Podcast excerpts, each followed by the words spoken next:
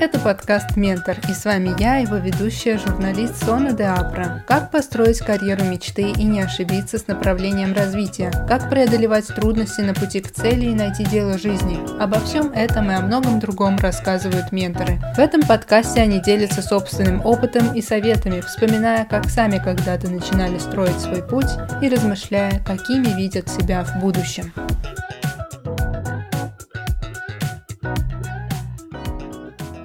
Гость этого выпуска – основатель и управляющий партнер инжиниринговой компании Петра Брайт Алексей Поляков. Алексей, до основания компании Петра Брайт вы занимали руководящие позиции в области нефтегаза, работали в Ростехе, в Global Engineering, бывший Лукойл, в Итере, ранее Роснефть. Расскажите вот коротко, в чем заключалась ваша деятельность в рамках этих компаний? Ну, вы знаете, это все, в общем-то, связано с управлением крупными проектами.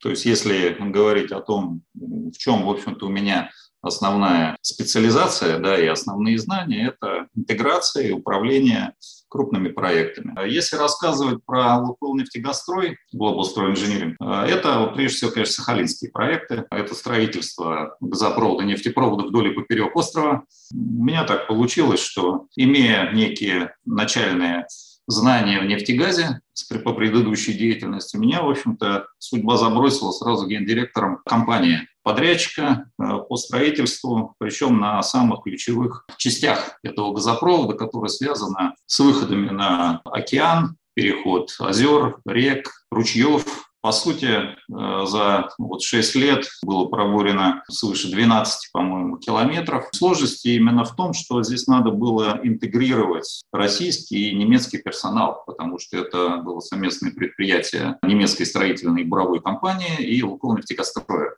То, что касается Ростеха, было в основном развитие международных проектов, связанных с нефтегазом поскольку мы развивали международный бизнес, прежде всего развивающиеся страны, то есть страны Африки, э, Латинской Америки, Ближнего Востока. Вот. Все, что э, касалось нефтегаза, коли это не совсем профильно было для Ростеха, ну, в общем-то, э, была моя сфера компетенции, сфера полномочий. Алексей, а кто вы по образованию? В прошлой жизни, вот в прошлой жизни, юрист, страновед. А вот как такое вот интересное да, карьеру? название референт по странам Ближнего Востока, вот так вот можно сказать, с юридическим уклоном. Ну, вы помните вашу первую позицию в нефтегазовой отрасли? Просто у вас за плечами достаточно большой опыт, тем более на руководящих позициях. И очень интересно, как же случился тот самый поворотный момент. Ну, если знаете, что 90-е годы, в общем время непростое было, и люди меняли специальность и квалификацию по несколько раз. Очень много что менялось в стране, в жизни, в обществе. Ты никогда э, не знал, куда тебя забросит в конце. Поэтому, будучи юристом, ты легко мог стать финансистом, будучи финансистом, ты мог стать нефтяником э, вот, со стороны финансов а потом втянулся э, в общие нефтегазовые вопросы, а потом нефтегазовое строительство, а потом нефтегазовые технологии. Это все очень как бы близко перетекаемое. И если общий уровень образования позволяет себе так скажем, влиться и набрать недостающую компетенцию, то это, как правило, надо делать. А как все-таки получилось, что вы пришли в сферу нефтегаза? Будучи юристом, страноведом? Знаете, очень гармонично. Это э, не бывает так, что ты был ну, вдруг там юристом, а потом раз и пошел, э, значит, э, управлять бурением скважин. Да, так не бывает. Это все так или иначе процесс. Сначала возглавил финансовый департамент нефтегазовой компании. Компания Итера была такая в свое время. Сейчас она переименовалась, до сих пор существует. А в 90-е годы это была вторая газовая компания. Вот, я руководил там финансовым департаментом. И, собственно говоря, вот это и было мое знакомство с нефтегазом. Оно началось с финансов. Вот, пришлось знакомиться с проектами, потому что ну, часто их представляешь банкам, да, ты должен рассказать, ты должен показать, что ты знаешь, что это такое, да, с какой стороны подходить к газовой трубе, в конце концов. За несколько лет, я думаю, что э, любой человек, ничего тут уникального нет, может э, набраться необходимых знаний, чтобы уже э, заниматься более осознанно другого рода деятельностью. Самое главное, чтобы ты шел, никуда тебя ведет, скажем, безысходность. Да? Вот ты не смог заниматься чем ты планировал, ты был, например, инженер атомной промышленности, а пошел работать на хлебозавод электриком, да? Нет. Если это осознанный выбор, почему нет? Надо двигаться, надо менять, надо открывать там новые возможности. А когда вы поняли, что хотите основать свое дело и уйти из корпорации, то есть получается это было после Ростеха или как-то параллельно? Нет, это все было в процессе. Работая над проектами Сахалин, где-то уже на этапе завершения проектов возникло определенное свободное время, ну и, к счастью, нашелся достойный партнер, у которого были подобные желания. Вот мы вместе с ним решили и сделали свое предприятие, которое будет заниматься приблизительно тем же, только немножко в другой сфере. Если мы занимались чисто строительством, то здесь нам интересно стала технология, связанная с нефтепереработкой, утилизацией твердых отходов, на тот момент мы, конечно, хотели сфокусироваться прежде всего на переработке тяжелых нефтяных остатков, пока это то направление, которое нас интересовало на тот момент, поскольку был спрос, но никогда не знаешь, куда это занесет. Начиная с нефтегаза, э, вот, ты можешь очень легко начать копать технологии, которые связаны например, с бытовыми отходами или с экологическими проектами, с очисткой, например, э, воды, вообще все, что связано с водой вот, и опреснение воды, и мембранные технологии. Знаете, здесь это бесконечное творчество, бесконечное. Надо, надо заниматься, надо смотреть, надо искать. То есть не быть ограниченным. Сколько лет вашей компании получается? У компании уже лет 12. Просто э, работая над своей компанией, меня потом пригласили в Ростех, поскольку были э, серьезные международные проекты. Я передал управление своему партнеру, а сам на э, пять лет, в общем-то, вовлекся э, в интереснейшие проекты, которые связаны с госкорпорацией. Проекты закончились, все имеют э, свое начало, свой конец. Закончил, сдал дела, перешел обратно заниматься тем, чем занимался ранее. В чем заключается деятельность вашей компании Петробрайт? Это, получается, научная инжиниринговая компания, верно? Мы компания лицензия, да, которая имеет решения технологические, э, на которые э, есть спрос, мы их продаем. А началось это с того, что мы искали решение, которое нужно было для нашего небольшого, э, но технологичного проекта. Поняли, что таких решений нет, надо их создавать самим, начали искать по рынку, а кто владеет данной компетенцией. В процессе данной работы мы пролопатили около свыше 100 отдельных предприятий, инженерных групп, э, институтов, просто отдельных творческих людей, кулибинов, так сказать, в кавычках. Вот. Если люди оказывались адекватными и что-то за ними было, мы, как правило, договаривались, вступали в технологические партнерства. Э, наша задача была довести вот некую технологию, которой владеют люди или группа людей, с одной технологической цепочки на другую. То есть если, грубо говоря, у них есть интересное решение, но оно только разработано в лабораторных условиях, то есть, по сути, лабораторная установка, мы ее доводили до пилотной. Было пилотное уже, мы доводили на своих деньгах, естественно, до опытно-промышленной. В случае, если оно было успешно, мы его патентовали, становились лицензиаром. А став лицензиаром, ты имеешь право предлагать свои решения на рынке, и продавать его в случае успеха. Вы видели пробел некий э, в отрасли, да, который требует решения, предлагали это решение, искали необходимый, скажем, стартап или проект, который мог бы решить эту проблему и доводили ее до нужного этапа. Мы шли э, не от, э, так скажем, не от решения, а от задачи. То есть мы понимали задачу, мы понимали, что на нее есть спрос, причем этот спрос э, не локализован только в России. Нельзя заниматься инновациями, которые завязаны только на одну страну. Это никогда не реализуется. То есть здесь спрос очень ограничен. В любой стране спрос ограничен. Инновационные решения должны быть э, предлагаемы всему миру. Есть стадии инновационного процесса. От НИР, научно-исследовательские работы, потом опытно-конструкторские работы, потом этап прототипирования, потом этап пилотирования, и только после этого опытно-промышленная установка опытно-промышленной эксплуатации. Ну, вот в случае, если все эти этапы успешны, вот, мы выходили уже на промышленное внедрение. Вот из тех технологий, в которые мы профинансировали, две мы довели до промышленных установок, которые сейчас активно продаем на рынке. Это за какое время удалось довести? Ну вот, э, если от начала до конца, вот надо считать, что где-то лет за семь. Угу. Это не быстрый процесс. Вот. Соответственно, много денег потеряно по дороге. Какие-то технологии на определенном этапе были просто экономически нецелесообразны. Если ты вкладываешься где-то в 10 технических решений, что-то умирает, а что-то удается довести до конца. То есть э, вы в некотором смысле выступаете как фонд для таких научных стартапов в сфере нефтегаза. Да, да, совершенно верно. Только наше отличие от фонда, от банка, от бизнес-ангела в том, что первое отличие – это то, что мы сами потом реализуем те проекты, которые разрабатываем, то есть мы знаем, куда их уже поставим, мы не делаем вакуум просто. У нас есть там год, два, три в запасе, мы ее дорабатываем и уже внедряем. То есть мы знаем уже, куда мы внедрим. Как правило, фонды, ангелы и прочее, ну, просто начинают выводить на рынок, а дальше смотреть, а кому это может быть интересно. И второе коренное отличие, то, что мы сами ведем, ну, по сути, ручное управление процессом неокра. Что такое ручное управление? Мы ведь не ученые. Да, у нас э, наши руки – это наши э, ученые, которые пришли к нам с, с определенными решениями, только они обладают этой технологией, э, так скажем, этой компетенцией. Но их знания ограничены собственной компетенцией. Они не знают, что такое рынок. Они хорошие ученые, но они не знают, как надо модифицировать их решения, чтобы его рынок купил, чтобы сформировал на него спрос. Мы знаем, как это делать, поэтому в процессе технологических изысканий, поисков, неокров и прочее, мы управляем, а мы даем тех задания, как надо модифицировать каждую технологию на каждом, на каждом этапе, этапе, да, чтобы она ровно соответствовала той потребности рынка, которую мы сейчас видим на данный момент. И, как правило, это получается совсем не то, с чем к нам пришли. Да, люди пришли с одним, а в процессе ее модифицирования, улучшения, оптимизации может возникнуть похожее, но нечто другое. Да, это было, мы сначала разрабатывали одну технологию, потом поняли, что нет, она слишком сложна и слишком дорога,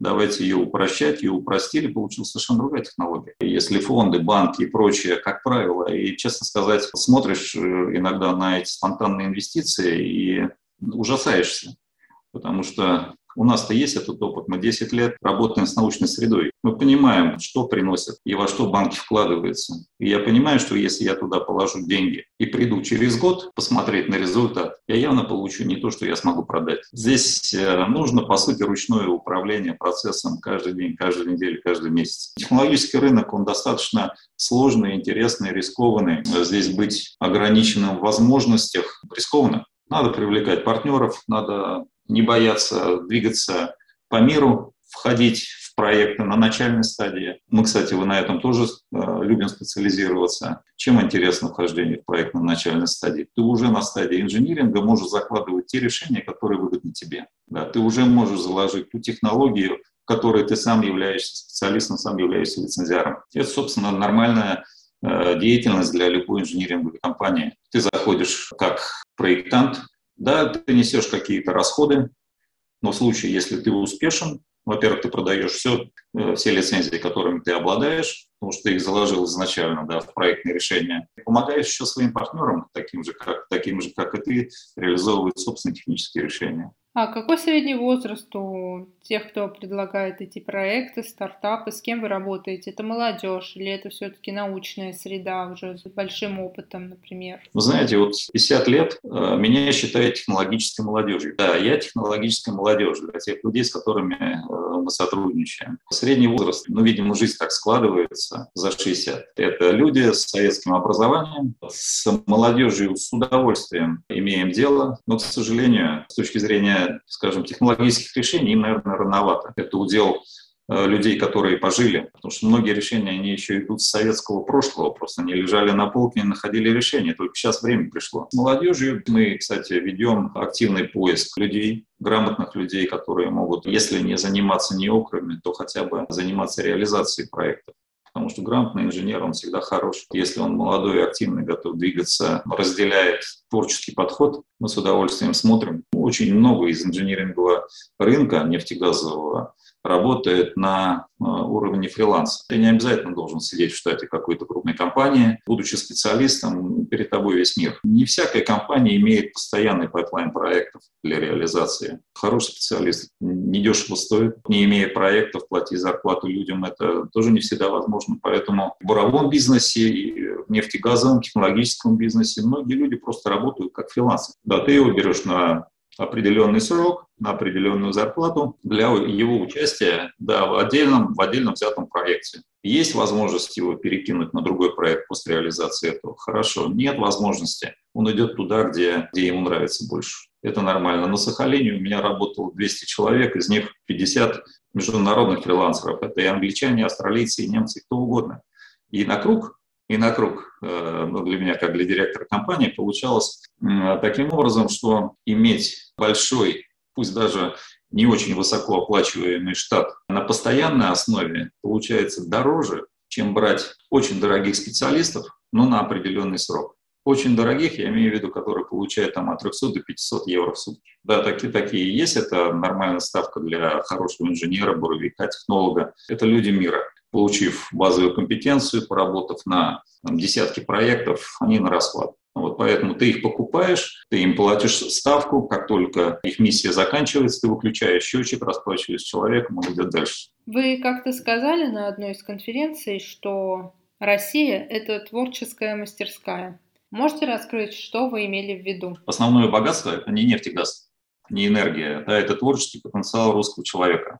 Это мое убеждение. Я много раз в этом убеждался лично. Практика работы, в общем-то, это показывает. И наши инженеры с базовым, хорошим базовым образованием дают фору в творческом подходе к процессу любым иностранным инженерам. У них, у иностранных инженеров есть определенное преимущество перед нашими но не в творчестве. У них, да, конечно, более организованность, больше опыт участия в международной деятельности. Они готовы работать как трактор впрягся и работаешь от звонка до звонка. Нет, нашим надо присуща, конечно, некая парадоксальность, авральность, но в то же время способность находить нестандартные решения. Ну, по-моему, ни в одной стране нет подобных людей, которые при общей неопределенности Э, готовы двигаться э, и двигаться успешно. Даже несмотря на то, что люди с базовым советским образованием стареют и уходят, частично их место, конечно, занимают дилетанты, но иногда и даже среди молодежи появляются вполне себе люди, которые, ну, им посчастливилось просто иметь хорошего руководителя, ментора,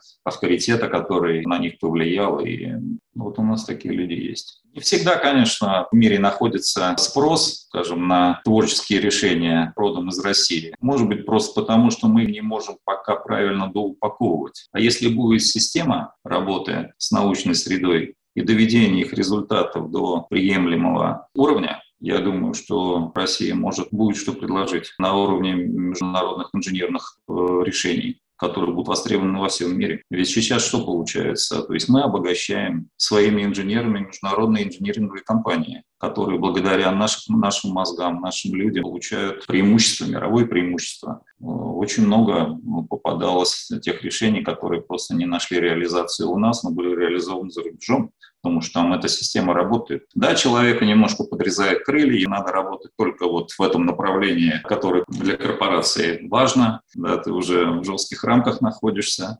Кстати, очень интересный факт, что, понятно, сложно оценить, но тем не менее говорят, что э, потенциал русских людей которые, русских инженеров, которые из, из нашей действительности переходят в западные корпорации, снижается на 70%. То есть их творческий потенциал становится ниже просто потому, что он оказывается в очень жестких рамках регулирования. Ну, это вот некий факт. Да. Алексей, расскажите, пожалуйста, вот с какими ошибками и препятствиями вам пришлось столкнуться уже в рамках деятельности в Петробрасе? В основном, конечно, для меня было откровение от работы э, с научной средой. Если человек э, с регалиями, кандидат наук, доктор наук, э, ну, то есть мы привыкли понимать, что это это как бы все, да, то есть это, э, что уровень его компетенции, знаний позволяет полностью ему довериться. Но это не так, да, это, это совершенно не так, потому что люди с научными регалиями, как правило, оказываются э, совершенно профаны, профанами с точки зрения э, бизнес-применения своих знаний. Это нормально, но до этого надо было дойти. Честно сказать, я начал мы начали понимать, что не надо смотреть на научные авторитеты. Вот иногда ты можешь его подправить так, что все его знания, которые появились на полке, будут реализованы. Да? Ведь э, он их сделал, но ты их реализовал, то есть вы равноценные партнеры. Да, он может быть доктор наук и даже не кандидат, да? но, но тем не менее в общем бизнес-процессе вы равноправные партнеры. И не надо бояться, не, нельзя ставить там под сомнение вот некие научные авторитеты и достижения и прочее. В инновационном бизнесе этого бояться нельзя, и это, конечно, мы не сразу поняли. Вот. Мы очень много доверяли э, научным авторитетам, людям, которые писали серьезные книги, выступают на серьезных конференциях, занимают серьезные позиции. И это была ошибка. Мы на этом потеряли немало денег и много времени. Какие задачи сейчас у компании? Какую цель вы поставили? Ну, вы знаете, мы все-таки хотим не распыляться сейчас. Э, мы хотим реализовать еще 3-4 технологии, которые мы уже видим, мы их чувствуем пальцами. Мы знаем, с кем их реализовывать. Э, и у нас сейчас процесс э, привлечения новых финансовых партнеров в компанию вот, с которым мы будем это делать. То есть мы сейчас полностью заняты собственным усилением вот для того, чтобы системно двигать технологические решения.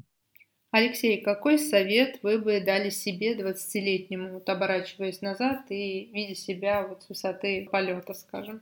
ну, не было, не, немножко, скажем, поглубже изучать процессы мироздания. Это очень важно, потому что ты э, проходишь 30, 40, там, 50 лет, и ты на них постоянно натыкаешься. Да, это то, что мы говорим, смысл жизни, куда двигаться, зачем двигаться, основной вопрос, зачем, куда найти правильного человека, который тебе может подсказывать. То есть некого морального, морального, если хотите, духовного, технологического авторитета, вот, который будет тебе помогать, тебя двигать, тебя развивать. Самое главное, мне кажется, это понять, что время, оно не безгранично. Если ты не двигаешься, то ты начинаешь деградировать. Если ты каждый день, каждый день, каждую неделю, каждый месяц не получаешь новых знаний, не, скажем, не поднимаешь свой общий уровень компетенций, э, образования, или человеческий мозг, он достаточно э, он готов вместить всю информацию, которая находится в Вселенной. Ну, то есть это тоже некий медицинский факт. Да? Вопрос, как ты им пользуешься.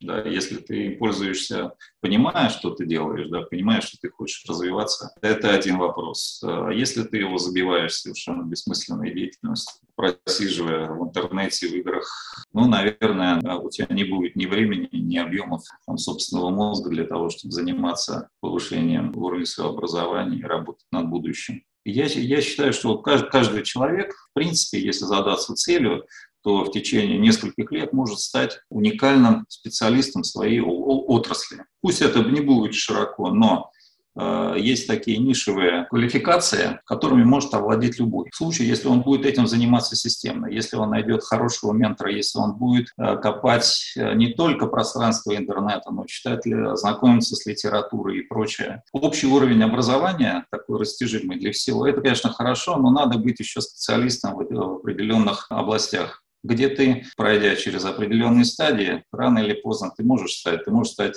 а, лучшим человеком в мире, который знает что-то лучше, чем ну, кто-либо. Ну, кстати, я тоже пытаюсь это сделать, да, для себя я что-то что достиг, но это не предел, и пытаюсь двигаться э, и в других направлениях. Какие это направления? Сейчас интересна и экологическая повестка, которая активно продвигается и новые способы получения энергии мне интересны. Очень интересная тематика – это компьютерное моделирование э, неокра. Можно медленно двигаться с одной ступеньки на другую, а можно все это дело забить в компьютерный алгоритм. Есть такие редкоземельные металлы. Их большое количество, и многие из них просто недостаточно изучены. Внедрение подобных редкоземельных металлов структуру, например, катализатора или любого другого материала, металла, чего-то, кардинально изменяет его свойства. Мне очень хочется, и я пытаюсь э, этим заниматься, двигаться в этом направлении, я хочу все это дело систематизировать и компьютеризировать. То есть можно алгоритмично задать и выяснить, какой результат ты получишь, внедряя тот или иной редкоземельный элемент в состав катализатора. Это безграничное поле творчества, ты никогда не знаешь, что ты получишь конце.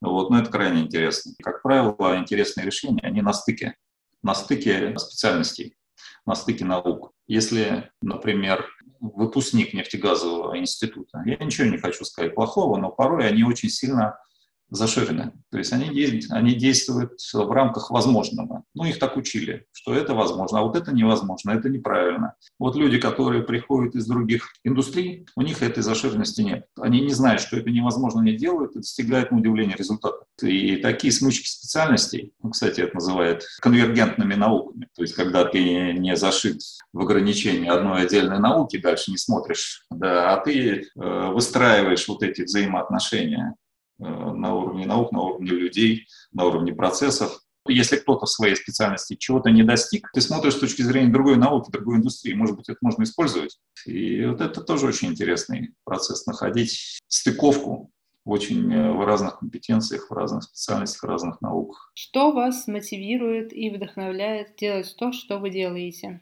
Но меня мотивирует и вдохновляет, и, так скажем, заставляет двигаться, скорее всего, это моя семья, прежде всего. Это, наверное, основной фактор. Я и хочу, чтобы это продолжалось быть основным фактором. Ну и какое-то, наверное, личное развитие. Но это во вторую очередь. Все равно все, что, все, что мы делаем, это так или иначе ради своих близких. Алексей, что для вас успех? Можете ли вы сказать на этом этапе, что вы достигли успеха? Ух, вот вопросы задаете. Это же такие, в общем-то, серьезные вопросы. Ну, я, я считаю, э, человек должен видеть, скажем, э, плоды своих трудов. Особенно, особенно, если ты занимаешься, скажем, новаторской деятельностью. То, что ты задумал, оно реализовано, и ты можешь прийти, пощупать. Да, это приносит пользу, Э, это дает финансовое благополучие, на это есть спрос, и ты на пути создания этого, ты обзавелся там, определенным кругом э, единомышленников. Ну и вот, видимо, вот так вот. Это путь, процесс и возможность увидеть результат этого процесса. Наверное, ну, для меня это вот так.